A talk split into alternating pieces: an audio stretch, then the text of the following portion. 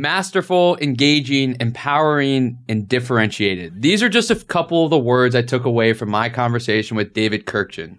David is the founder of Master Messaging, a company where he focuses on helping sales leaders accelerate revenue through high value conversations and prospecting. The challenge that many advisors face daily is growth, and David has proven an ability to help advisors and other industry leaders increase sales by innovating the way they communicate and talk about the value they provide. Leveraging experiences with large companies like Qwest Communications and the Old Bell South, David utilizes experience in newly adopted behavioral psychology to help leaders become better salesmen and women. Today, David explores the ways to better communicate in an environment where communication will be a differentiator. This is Bridging the Gap with your host, Matt Reiner. David, thanks for joining us today. Appreciate you coming down to the studio. Yeah, yeah, happy to be here. Good, good. And we were just talking before we started to record. Uh, Kurkjian is a is a name I know, not just from you, but also being a baseball enthusiast of Tim Kurkjian. And mm-hmm. you mentioned that everybody asked you that question, so I'm not unique in this. But uh, are you or are you not related to Tim Kurkjian? No, they're they're they're both uh, uh, fairly well known Armenian names. Uh, and my second cousin uh, actually reached out to Tim uh, several years ago. It was like five or six years ago, and uh, was able to get him on the phone. Spent two hours on the phone, and they could not figure out where our family lines had crossed. Um, but yeah, I, I it, typically it's from uh, the baseball lovers in the room when I'm doing workshops. Somebody raises their hand and go, "Hey, are you related to Tim?" I'm like, no, no, I'd like to be able to, but uh, very personable guy.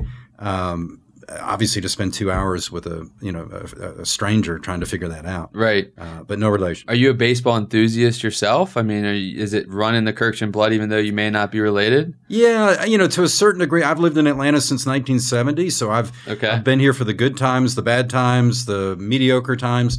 Uh, but my uh, baseball enthusiasm comes really more from my two boys.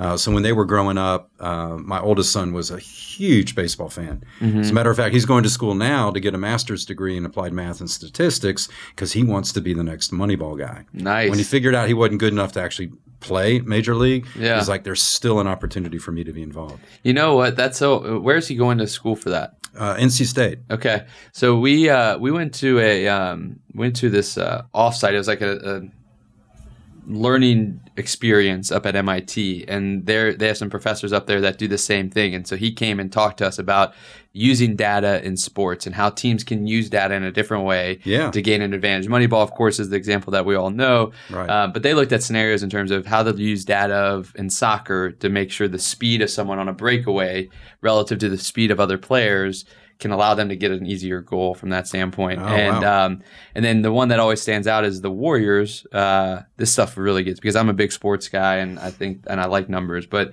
the Warriors when when Steve Kerr came in to coach, mm-hmm. uh, he analyzed all their tapes to see why they were when when they won what happened and when they lost what happened. And right. what he identified was is that when they won they had 330 passes or more on average. Wow. And so what he said is that he just put up a number in the locker room. It was 330. This is the number that we have to reach every game. We have to get get 330 passes every single game. They went on to win the championship that year. And now that data point, passes per game, right. is being monitored by all NBA teams because they want to say, if I can reduce the passes per game, then I can win more from that standpoint. And so yeah. I love that. Um, I'm actually somewhat jealous of your son because I think that that is a an extremely uh, interesting um, profession. So it, it when's, he, when's he get done with that? Uh, next spring. He finished uh, classes next spring, so uh, I've got some connections here in the Atlanta sports community. So hopefully we can get him connected with the Braves sooner than later. That's great. Braves can all, we always need help there. We, yeah. We, I mean, we got a good team now, but we can always use help there. Yeah. Um, now the other thing I wanted to talk about real quick before we hop into the the really you know this is the interesting stuff when we hop into kind of the boring stuff I guess is you said that you run barefoot on concrete, and so you're a big runner because you yeah. ran. You've done, you know, com- oh, I would call it competitively in the Peachtree, mm-hmm. and uh, and then you run barefoot on concrete. So no shoes, not even like the shoes of like the barefoot shoes, just straight skin to concrete. That's it. Yeah. And how far do you run? Um, the the furthest I've run barefoot is eight miles eight miles. How do your feet look at the end of that? Well, see that that's a common misconception. Actually, when I uh, when I facilitate workshops, I actually kick off the workshop with my barefoot running story. Okay. And, and the reason for that is that it was six years ago. Um, you know, I've been running my entire life. It's something that that I do not only for the physical aspect, but for the mental aspect. Um, if I've got a, a problem or a challenge or something I'm trying to work out, either in my business or in my personal life, um, I find that when I'm running, I get the creative ideas and, and thoughts necessary to solve those problems. So, um, had a soccer injury in my 20s, blew out my knee. Uh, obviously, all those years of running, my knee has become arthritic. And so, six years ago, I go to a uh, orthopedic surgeon, and guess what he says? Knee replacement, right? And uh, I look at him. I said, "Well, if I get a knee replacement, I can't run anymore." And he's like, "Well, you shouldn't be running." And so, um, at the time, I read a book called Born to Run, and uh, in the book, he makes a case for it's actually healthier to run without any shoes on your feet. As a matter of fact, that was the book that spurred the whole barefoot running industry where they created the Vibram Five Fingers and all these other shoes. It came on the heels of the book, but what most people don't know is in the book, he says run completely barefoot. Don't put anything on your on your feet. Uh, so, not to make this too too long of a story, but the reason that I can run barefoot with an arth- arthritic knee is that when you take your shoes off, your nerve endings in your feet act as a feedback loop for the right way to run from a posture standpoint. I was taught with these big Nike cushion pillows on my feet, I was taught to run heel to toe. Yep. Plant your heel and roll to, roll to the uh, front part of your foot. Well, when you take your shoes off, you'll do that once and it'll be the last time you'll do it because you plant your heel on concrete, it hurts. Right. So you come down more on the front mid part of your foot. And when you do that, the shock goes into your foot and into your calf muscle. The shock doesn't hit your knee, your hips, or your back. So that's uh-huh. why I can run. And then the other thing you, you asked about what does the bottom of my foot look like? So again, that's another misconception. You're running on concrete, which is like a pumice stone. Right. So I wouldn't say my feet are like baby fresh, but they, they look normal. They look like anybody else's. There's not these huge calluses that, that build up. And I guess after you do it once, I mean, yeah, it just gets you. That's amazing. I would never even. Well, so I go and back. also, you're on that. I guess on that part of that foot, and we we're going to turn this into a running and a and a uh, and a and a foot conversation. And when we start talking about feet, people are going to go away because my feet are not the best. I, I'll admit that. But you're running on like the a cushiony part of your foot too, right? Like Right. that part of your foot is The front is pad. a, is a pad, so it's it's meant to be run. I mean, in theory, before people had shoes, they were doing the same thing. yeah. Um, And, and look at your heel. Very little cushion. right. That's Right. why it hurts when you go like that onto the concrete. Right. Interesting. Yeah. So I'm not going to try it. I'm going to I'm going to agree. I'm going to believe you and use your experience and live vicariously through you on that. Uh, Yeah. I'm not much of a runner, but uh, I, I will. Um, I'll take your word for it from that standpoint. um, well, let's get. I, I'm actually. I'm really excited about this conversation because I think that. I think that the industry of financial advisors has always had a difficult time communicating value, and I think that um, you know if you look at where this industry has gone over the past you know call it 30 years, you know 30 years ago the way that you differentiate yourself was I have a better investment strategy than than you do. Right. Uh, recently, it's kind of shifted to I do financial plan. And I'll look at your holistic plan together uh, and put together this five thousand page book for you. And um, and then now it's a matter of how do we differentiate ourselves going forward? And it's going to be through servicing value and services and a value. And, and that's always been a difficult thing for us to communicate. And I know that you focused on all industries, but you've worked with financial advisors. So I mean, I I. Think this is going to be an interesting conversation to to help um, uh, to help advisors with that communication. So I want to start on that. Right, Okay. when you look at this wealth management industry, and when you work with firms in this space, you know, what do you think that many financial advisors, wealth managers um, are missing when it comes to communicating with clients and prospects? Yeah. So, you know, it's not that much different. I know it's easy to pick on financial advisors because, um, you know, the, the world can look at them as somewhat of a commoditized market, right? What, how are you different than another financial advisor? But you know what? That's playing out in uh, the marketplace in general. Um, what you've seen over the last 30 years is that companies used to hang their ability to sell on differentiating the product.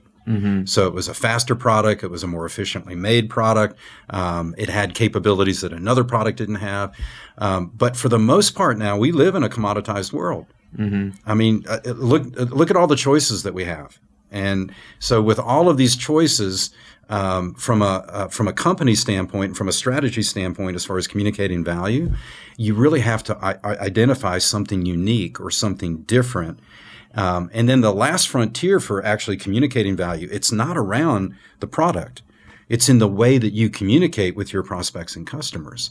Uh, so there's a lot more emphasis on soft skills in, uh, in in all industries. It's coming down to the relationship between uh, the seller and the buyer, um, and it's not so much the the speeds and feeds and the technical uh, advantages. And that's true in the financial services industry. I want to dive down for a second into the way into the the comment you made about the way you communicate, right? Because I think that what uh, I think what hurts our industry at times is that you have a lot of smart people in the industry. Not to toot my own horn, um, but uh, you have a lot of smart people in the industry, and and they love to analyze the data. They love to analyze the economy. They love to analyze the numbers. Hence our conversation about data analytics and sports. And so they take that and they, they try to break that down and, and they want to talk about that. That's what they want to talk about to their client, but the client's like glossed over. Right. They don't want to deal with any of that. Right. And so it's the way you communicate, I think, is and that's the what, but the way you communicate needs to be different. And, and what do you mean by that when you say the way you communicate? Because maybe you could communicate about that data, but if you communicate in a different way, it may be more impactful. I don't know. Yeah, I you know so I typically make this statement, and it's it's it's a categorical statement of um, your prospects and customers, and this is true in the financial services world. They don't care about what you do. They don't. And when you buy a product, you don't necessarily care about what the product does. You care about the outcome that that product or service is going to create. So the mistake that um, that is made in all industries and certainly in the financial services industries is that because you live in this world of numbers and, and complexity, um, y- y- y- you just feel like if I if I talk about that, that's going to win the day. If I just talk about the numbers and complexity, and to your point, no, people just gloss over. What they want to know is all that complexity. What can you do that's going to create an outcome for me that's better than an outcome that I can get get anywhere else? Um, so when when you, you you talk about a product or service, you really shouldn't be talking about the product or service. You should be talking about what it does for or the outcomes that you're going to create. And one of the questions that um, is great to ask for any business professional before you sit down and have a conversation with somebody, just ask this question: How is that person going to be better off as a result of doing business with you? And, and what that does is that you can articulate, because the answer to that question is going to be an outcome. They'll be able to do this better, or they'll be able to do something that they haven't been able to do. They're going to be able to create an outcome that's going to make an impact or have value in their life. And you need to be able to answer that question without making any reference to what you do, right? So how are they? Gonna, and, and it's interesting because um, I go to networking events all the time, and uh, instead of asking somebody, "Hey, what do you do?" I ask them that question. Hey, so tell me how your prospects are better off as a result of doing business. They look at me and they go, "Wow, that's a good question." I hear things like peace of mind. I uh, hear things like security. I hear things like um, I free up more time for them to spend on things that are more important to them. And then I circle back to them and I go, "Wait, so you you actually create more time for your prospects and customers?" And they're like, "Yeah." And what happens is when they start talking about the outcome for their prospect or customer, they get more energized. Because to answer the question, who are you and what do you do? Well, I'm a fin- financial advisor and I do this, this, and this. You know, most people it just kind of rolls off their tongue. There's no, Yeah. there's no passion behind it. Yep. But when you start talking about how you can make another human being's life better as a, as a result of what you do, that has a whole lot of passion and energy to it, uh, and that that really is where you should start.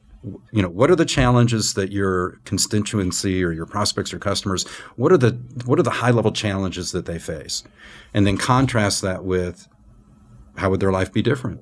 What can they do differently as a, as a result of working with you? Yeah, you know, it, when you as you're talking through that about the the outcome, right? How is how is their life going to be different by working with you, which doesn't have to do with anything with the what you do, Right.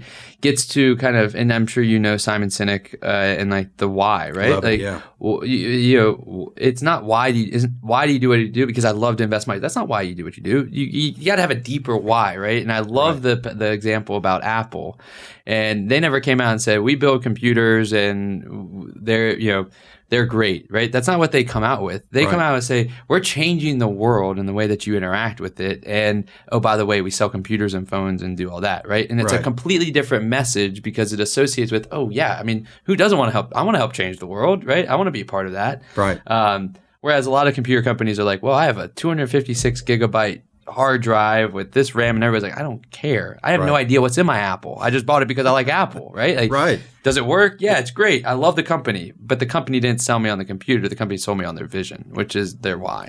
Well, I, I've got a great example of that. Uh, it was he was actually the first financial advisor I worked with. This would have been five or six years ago, just on the heels of launching Master Messaging, and we sit sat down and I was having this same conversation. Why did you start? What what was behind your impetus to start your your financial advisor business? And he goes, my mom. And, and I'm, I'm going to get emotional just talking about this. I said, well, what happened? He said, um, my, my dad died uh, prematurely. It was, you know, all of a sudden. And, you know, she was left with, you know, all these questions on, um, you know, how do I manage my money and what do I do now? And, and I watched her as a young man struggle with all of these challenges that she was left with because my dad passed away. And so when I made a decision, when, when he made the decision to go into the financial advisor world, um, he specifically wanted to do it to help divorcees and widowers, women that are being impacted by this dramatic life uh, event that, that that that happens in their life, because he walked through that with his mother. He saw the the emotional impact that it had on his mother. And so when he um, when he started, uh, you know, uh, building this business, you know, we sat down and I was like, "So you, you're going after a very specific uh, niche in in this industry, and you've got a really compelling why. And so here's how your messaging is going to play out. That's going to tap into that why. But the reason that, that that he has so much success is because he found something in himself that um, uh, uh, that had passion and energy behind it, and he knew that he could make a difference with other women that are experiencing these these same challenges. And so if you if, if you're a woman and you sit down and have a conversation with him, just like the Apple experience, you know that mm-hmm. you're talking about because they're so clear about their why, they feel that in the mm-hmm. conversations that they have with him. Mm-hmm. They it's just it's part of the experience. Um, and so he's able to cut through the noise in the financial advisor world and go after a very specific niche mm-hmm. because he's so passionate about this why that he brings to it. Yeah, and it's ma- and it changes the conversation so drastically. I mean, I see it in some of the firms that I've been a part a part of is that you know the clients that are attracted to you for and see the why of your firm and mm-hmm. the passion that you have. They're not the ones that come in and ask, well, "What did my returns do today? What did my allocation do today?" They say, Exactly. am I still going to be able to retire? Can I go travel to the world and do this? And it's a different conversation where you spend 95% of your time talking about them and their family and what they want and how they want to get there. And they don't care how you do it. They just want to say, Am I going to be able to do it? And you say, Yeah, okay.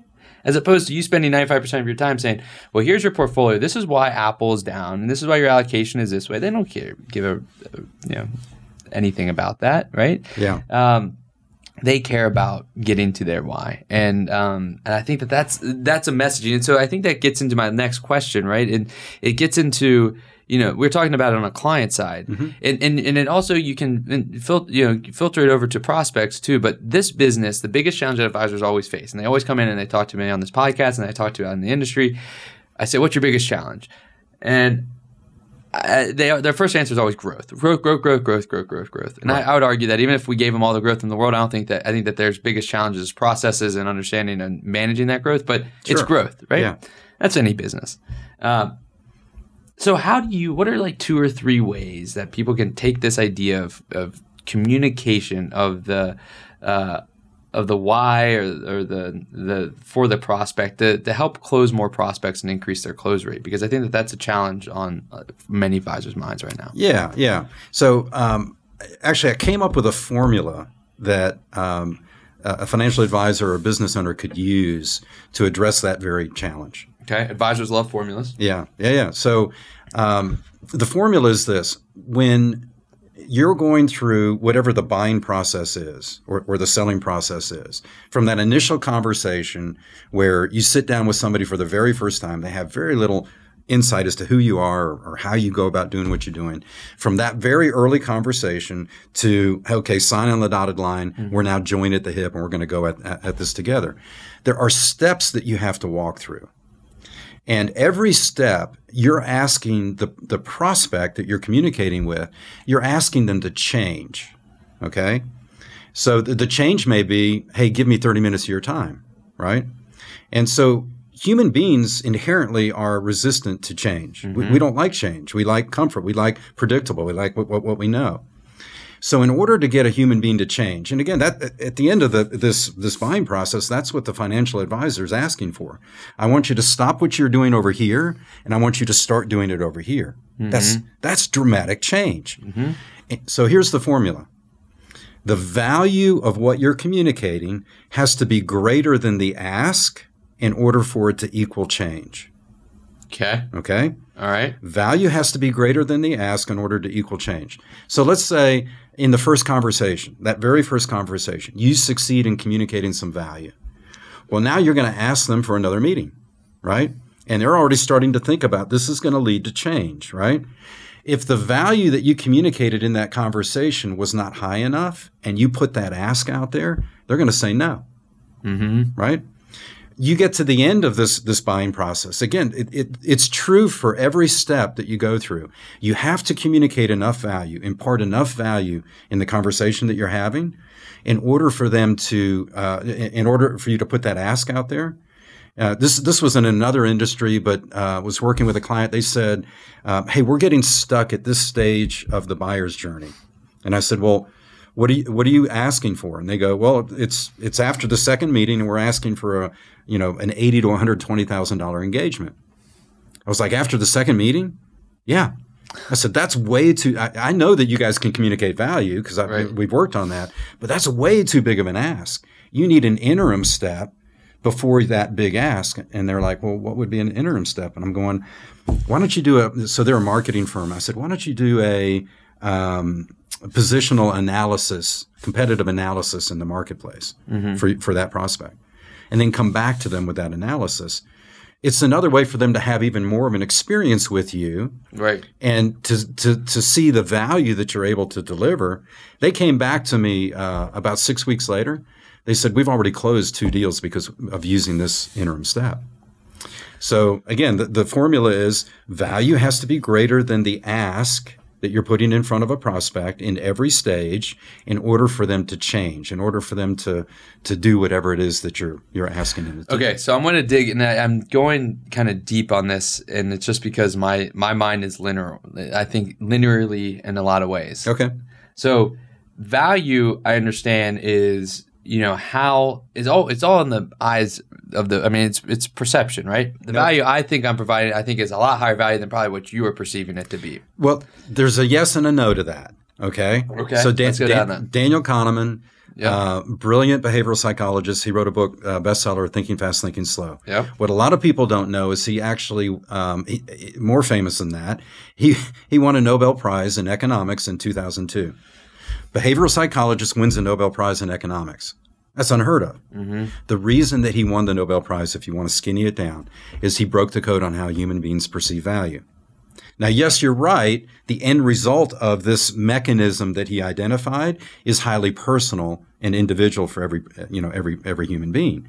But the way that they get to that individual perception of value is the same for you and I and for every other human being that walks on the planet. And here's how that shows up. Mm-hmm. I already alluded to it and kind of hinted mm-hmm. hinted to it mm-hmm. earlier in the conversation. Value is perceived in a contrasting worldview. It's literally this is what your world looks like without my product or service, and this is what your world could look like with my product or service. And it's however dramatic that contrast can be mm-hmm. is going to determine the perception of value.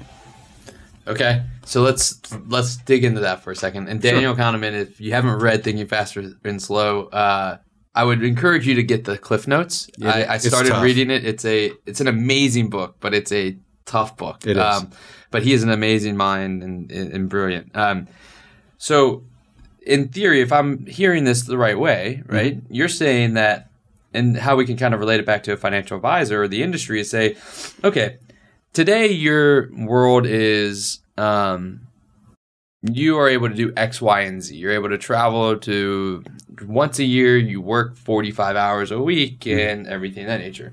In my scenario, based on what we're going to, what we would be able to help you with is I think that we can help you now travel three times a year and work, and you can continue to work 45 hours, but you're going to get that extra two travels Yeah.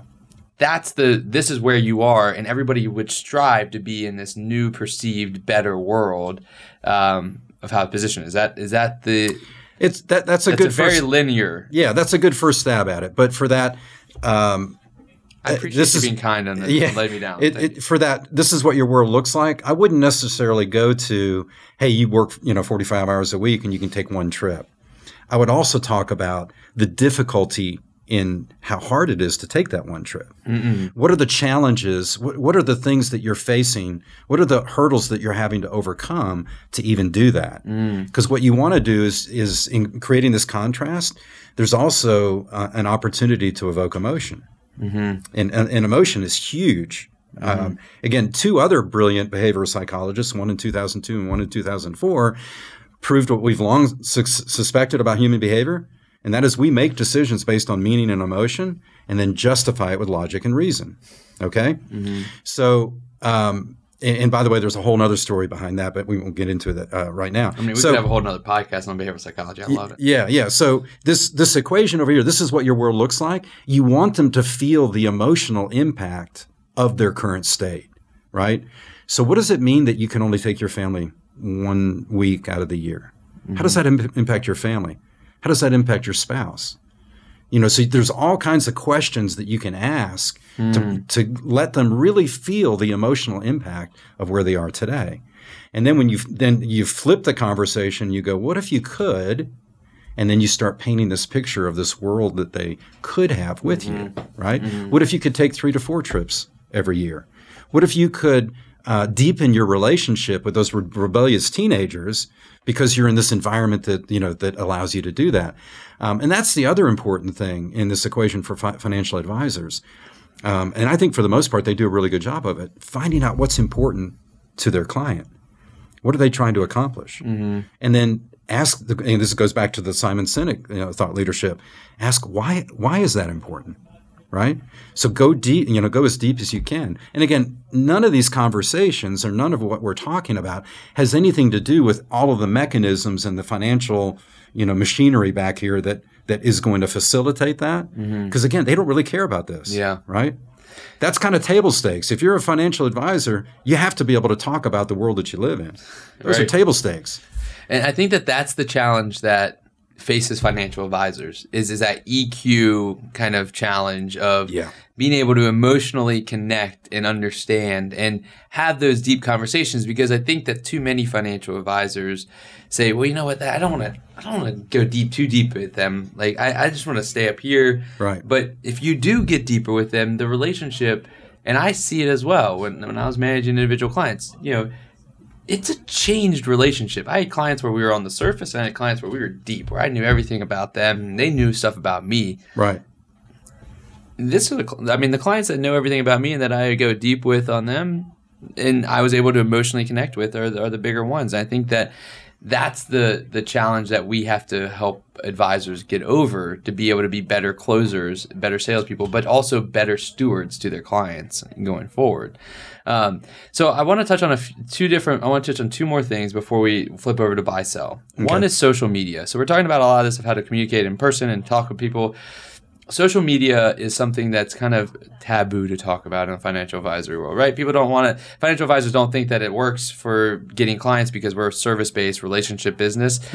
But in reality, social media works, and it can help to get new prospects, close new prospects, and deepen relationships with um, current clients Right. Using these types of conversations of how to deliver value, how, you know, let's go on the how here for a second. How Okay. can advisors better leverage these insights to utilize social media to help with closing new, getting new clients and deepening relationship with current clients? Yeah. Well, so it, it still comes back to the value equation. Yeah. Okay. Yeah. Um, it, it's not enough, uh, and and I'm actually going to rag on my financial advisor a little bit. Uh, so I get a, I think it's a weekly uh, newsletter, and it's typically, hey, here's what's going on with the market, and I'm like, okay, well, I could get that you know in any kind of news feed as to what's going on with the market. And so, from a social media standpoint, again, it comes back to value.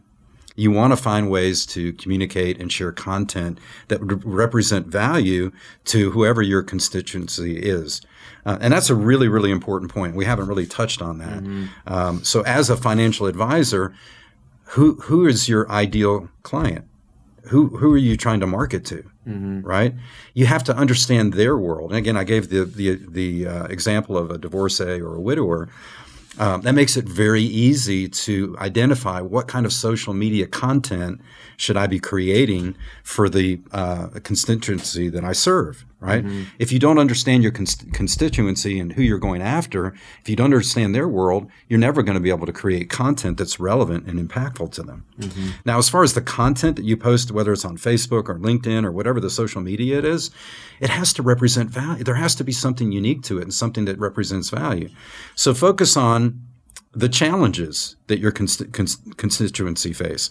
Um, what are some of the things that they're bumping up against? What do you what do you hear more times than not when you're talking to your existing clients that represent real challenges? Hold those challenges out in social media, and then give them a quick, you know, again, what if you could do this instead? Mm-hmm. What if the, what if these possibilities were were available to you? You're asking them to give up five minutes, ten minutes of their time to either watch your video, read your blog, whatever, listen to your podcast, and there right. better be enough value for that ask, right? And right. so that's a small ask, but there's so much there they get so much content in their face that they better have some value there. And it, like you said it goes back to the equation which i love that equation uh, in terms of determining whether they're going to read it or not. And if you're just putting out whether you should do a Roth or a traditional. Like, I mean, that I can. There's thousands, millions of those articles out there. Give yeah. me something that's a value that's going to make it worth me spending five minutes of my time to yeah. read it or watch it. So I'll, I'll, give you another quick example. I was thinking about this when I was running this morning. um, Barefoot. So, so, I yeah. So I have uh, my kids are uh, let's see, 25 to 30. I've got four kids, okay. four adult kids. Um, when they were in their early 20s, I could see them struggling with uh, budget just establishing a budget, even even when they got into their first job, mm-hmm. you know how to how to manage their money. Well, you know, for most financial advisors, my kids would not be a very lucrative target for them to go after. Mm-hmm. Until uh, maybe 10 years from now or five years from now, or my oldest son gets into baseball and he starts making right. some serious money. The point that I'm making there is that if I were trying to build a, uh, a, financial advisory practice and I was going after people in their early 20s, I'd be talking about the challenges of managing their money and then offering up tips and insights and suggestions on how they can better plan their money, budget their money. Um, and, and, and again, that's just just one small example, but that would come from knowing these are the people that I'm going after. This yeah. is my target audience, and then understanding what are what what you know what are articles that are being written about this demographic. What are the challenges that they're facing financially? What are some ideas or thoughts that I can hold out to them on a regular basis that would help them start to you know chip away at at those challenges. Mm-hmm. Yeah, and I think that you know what you're alluding to a little bit earlier is like understanding your clients a little bit better. I think that that's something that advisors have to get better at. Right? We mm-hmm. we used to segment our clients based on AUM or assets under management, and uh, and say, all right, well, here's our under million dollar clients, here's our million to three million, here's our three million to five million. And that's how people used to segment. We got to change that and say, you know, here are all the people that like to travel. Here are all the people that like sports. Here are the people that want to spend time with their family. Here are the people that want charities. And then you can direct more value and content towards those people. And so exactly. you have to you have to rethink the way that you segment your clients, which means that yeah, we're probably gonna have to do a little bit more work to figure that out. Ask yeah. the right questions, surveying, following on social media, connecting with their clients deeper, and it may be a little bit more difficult than just looking at what they're letting you manage in their portfolio. And right. um, and so that's uh, I think a takeaway I got there.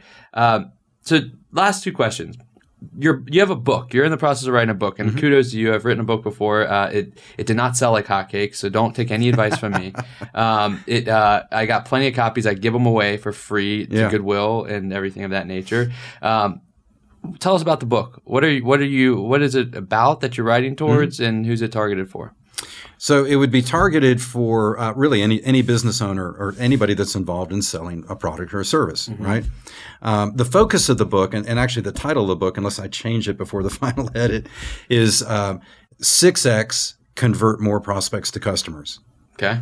One of the questions that you asked me earlier, right? How do you how do you convert more of those opportunities, more of those prospects into actual uh, paying customers?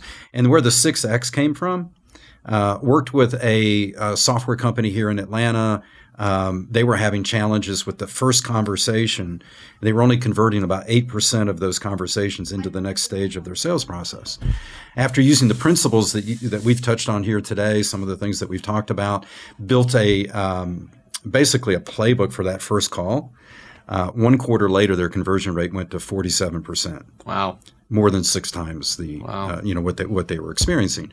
So really, the focus of the book is really those it's those early stage conversations that you're having with a prospect, and the things that should be showing up in those conversations.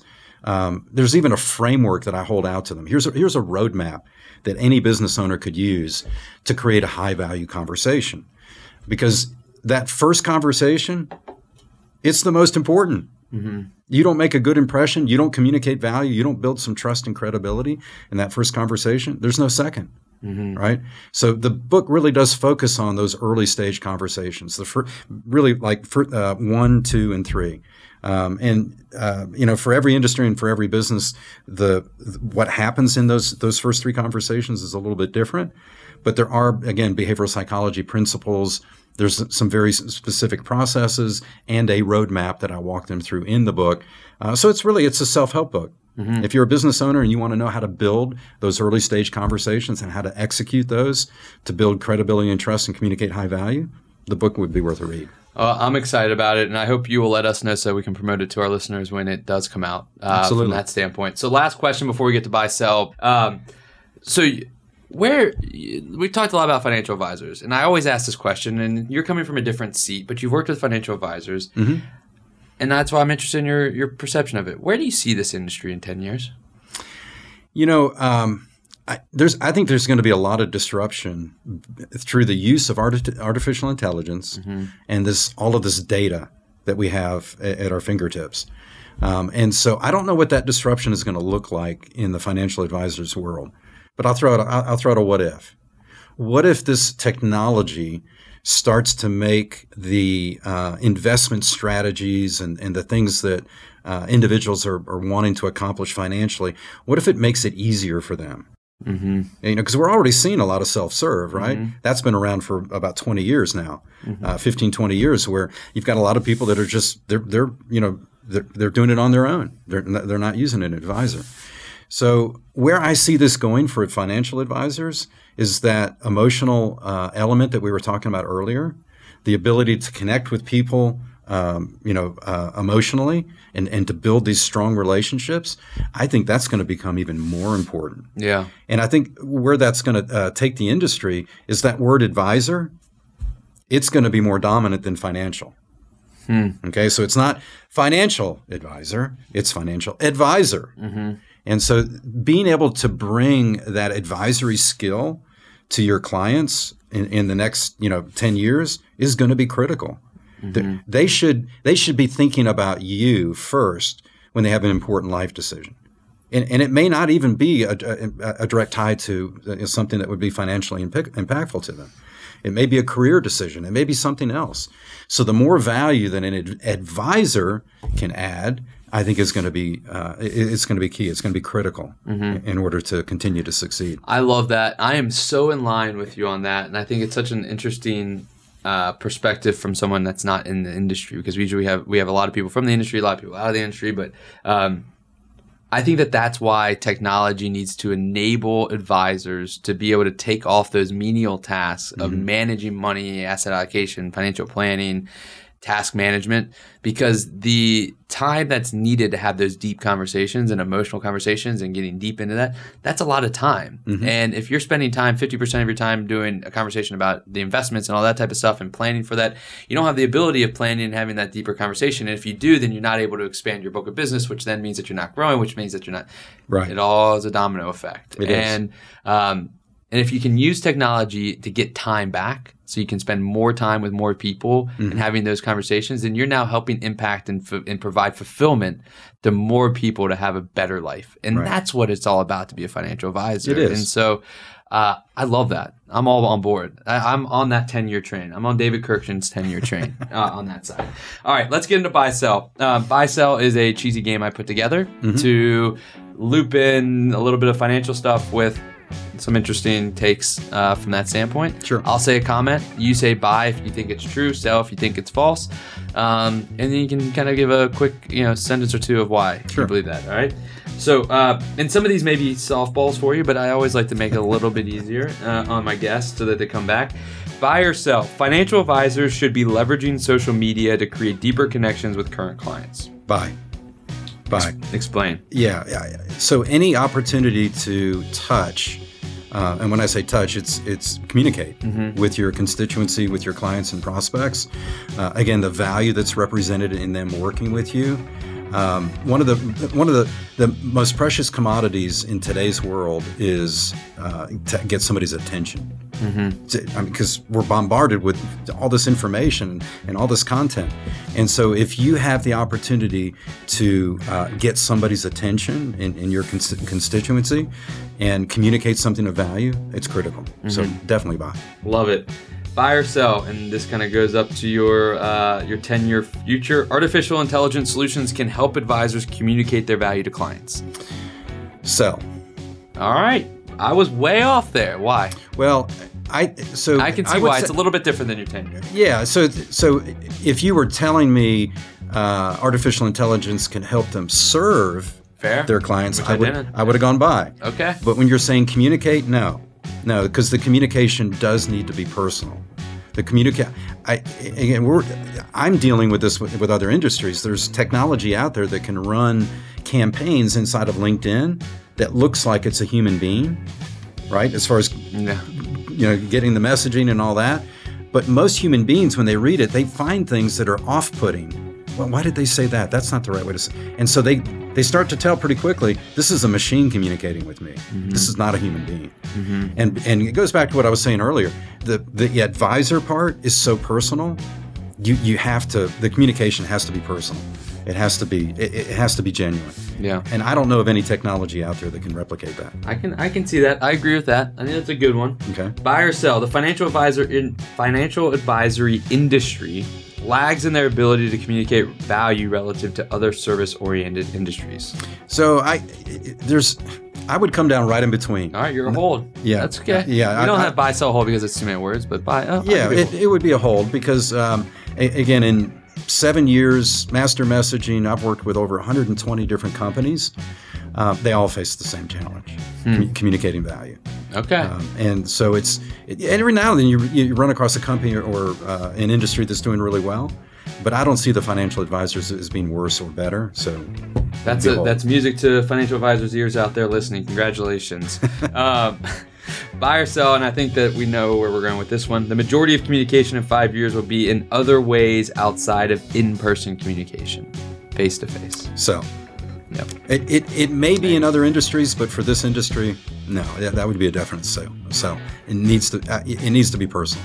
and that's a and that's a that's another music to ears of financial advisors because I think that early on in the robo world, people were fearful that technology was going to take over their job, and I think we're now making that transition of the pendulum, moved over to uh, advisors seeing that the uh, technology will augment them, not replace them, Right. and uh, I think that that's a really good thing. So, all right, buy sell. It looks like I'm I built you up to be uh, a little bit of a bear. You're leaning a little bit bearish. You know that's okay. Uh, we allow bears back. So uh, Right. next time I, I teed you up for that. So I Okay. apologize. Okay. Um, all right, let's go into a closing thought for with you for you know 90 seconds or so, and then I'll do a closing thought, and then we'll uh, get back to our day. Sounds good. All right. So tell me, tell. I'll, I'll tee this up, and you can go one direction or another. But one thing that a financial advisor, from our conversation and from your background, can take away and go and implement somehow tomorrow and better themselves and better their firm and push them ahead. Yeah. forward. So I, I was thinking about this. Um, I'd have to imagine that most financial advisors uh, get a good bit of their business through referrals, right? So you you have um, an existing client, they have a, a, a deep trust in the relationship, um, and financial advisors again from time to time will be like, "Hey, who do you know that could benefit from this similar type of relationship?" So I would suggest that they take it one step further, and this has been kind of a common theme for our for our talk today. I would go back to the clients that have said, "Yeah, I'd, I'd be happy to refer you," or clients that ev- that have you know over time referred uh, other people to you. Go back to those individuals and ask them, "Why were you comfortable referring these people to me?" And what you should be looking for is a common thread. What, what are some of the common themes that you're hearing and what they're feeding back to you? Mm-hmm. And if they just say, because I trust you, um, I, I, I, would push, push on that. Okay, so where did that trust come from? Hmm. You know, so I, the, the, the takeaway from today would be to understand why your clients are comfortable doing business with you, why they would be willing to refer other people to you, and then let that be the core of any messaging or communication that you create going forward. This is this is how you're going to get to the um, the uniqueness of what you bring to your relationships and your business. Mm. And uniqueness is so important in a commoditized world because as human beings, and again, this is all over behavioral psychology, we're constantly looking for outliers. What's different? You walk into a room, whether you know it or not, you're trying to figure out what's different, what doesn't belong here, what, what's standing out, what's unique. Mm-hmm. And the same thing's tr- going to be true in any conversation. So going back to the gentleman that I made reference to earlier that uh, serves uh, divorcees and, and widowers, Again, he's really clear about his why.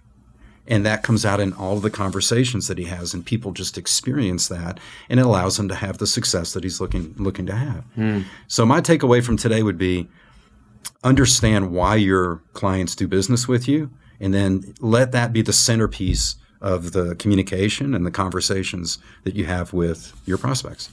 And that's a tough conversation. Mm. That's it can be a tough conversation for advisors to have, but I think you're right. It's a necessary one because if you don't ask them, you're never going to truly know. Right. And sometimes people don't want to hear what their client may have to say, or may stir the pot to where they now are starting to think, well, why am I? I don't know why I'm a why I like you so much. And then, uh, and financial advisors are very cognizant of that. And so I, uh, but I agree. I think that it's time to to be comfortable being uncomfortable a little bit. Yeah. Doing that. Yeah. I love that. We talk a lot about uh, on this podcast financial advisors and the biggest risk in the future isn't that that we will have fee compression and have to lower our fee or our AUM fee how we charge it but rather margin compression. Financial advisors are going to be forced to provide more services value and servicing to their clients and in order to keep healthy margins in the business advisors will have to find ways to be more efficient and scalable and we will be forced to ensure they correctly communicate their value to clients. Too often in the industry, we have struggled with communicating the value we provide to our clients. As advisors, we pro- provide more value than just an asset allocation and choosing the right securities. We provide the sounding board to help keep advi- individuals from being too greedy when things are great or selling at the bottom when things are falling off a cliff. Showing the, this type of value is hard. So the challenge is how do we change the conversation with our clients to minimize the focus on the natural market fluctuations to help clients keep their eyes on the larger picture and off the day to day volatility. It's a matter of changing the conversation from stocks and bonds to fulfillment. What do clients want to do when they retire? What do they want to enjoy while they're raising their kids? What drives them day in and day out? What charities do they wish they could interact with more? These are questions that can be tough to tackle with clients if they only see you as the quote, stock person. But these are the conversations that will expose what truly matters to your clients and it will allow you an opportunity to build a plan that serves their wants and desires while helping to ensure the strategy allows them to have money tomorrow while still enjoying their needs today. If an advisor is able to have these types of conversations, like Dave and I have talked about, that strike a true nerve with their clients and are things they can wrap their heads around today, then showing value is simple. Just point to the trip they were able to take, or the tuition they were able to pay for, or the charity they were able to donate to. Whether the market is up or down, you are delivering value in an easy to understand way. And that's one way to change the conversation and focus on the value our clients desire. David, thanks again for coming down. I really appreciate that conversation, and I think our listeners did too. You're welcome. Enjoy so let's do it again when the book comes out. Let's talk all book. Okay, time, we'll right? do it. And to all the listeners out there, thank you again for taking time out of your busy day to listen in to Bridging the Gap, and we'll be in your ears again next week. Thanks for tuning in to this week's episode of Bridging the Gap. Don't forget to give us a rating and let us know what you think.